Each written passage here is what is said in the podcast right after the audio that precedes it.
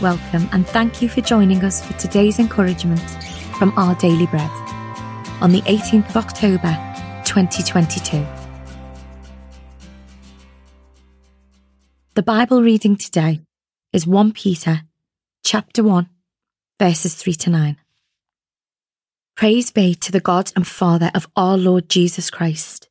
In his great mercy, he has given us new birth into a living hope through the resurrection of Jesus Christ from the dead and into an inheritance that can never perish, spoil, or fade.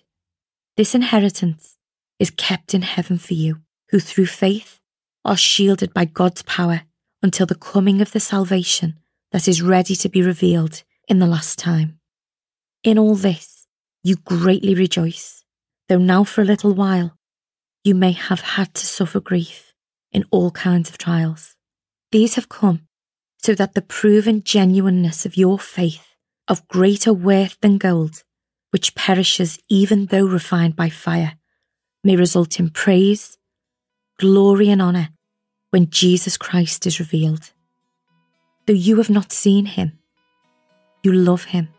And even though you do not see him now, you believe in him and are filled with an inexpressible and glorious joy.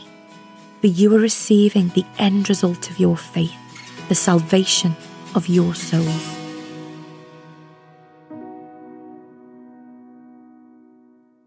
Today's article, titled Faith and Bananas, was written by Debbi Fralick.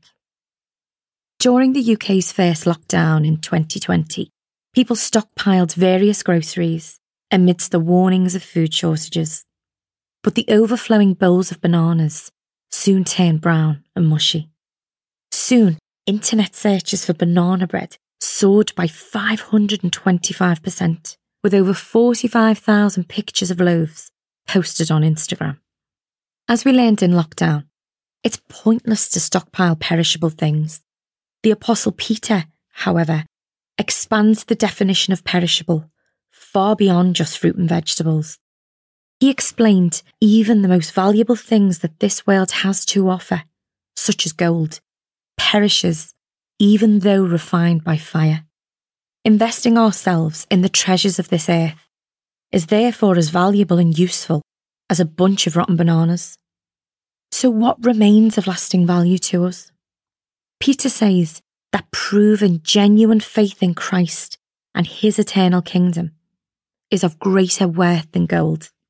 It will ultimately result in the best inheritance of all, the salvation of our souls. Unlike earthly riches, our heavenly inheritance can never perish, spoil, or fade, but is kept in heaven for us.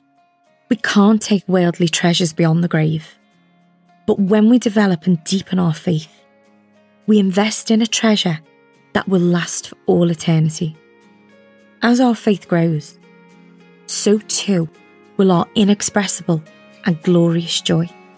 Let's pray that this joy inspires others to cling to Jesus' eternal kingdom. Let's pray. Heavenly Father, please help me to see the treasures of this world through your eyes. I want to pour myself into the things that will last for all eternity. Amen. Today's encouragement was provided by our Daily Bread Ministries.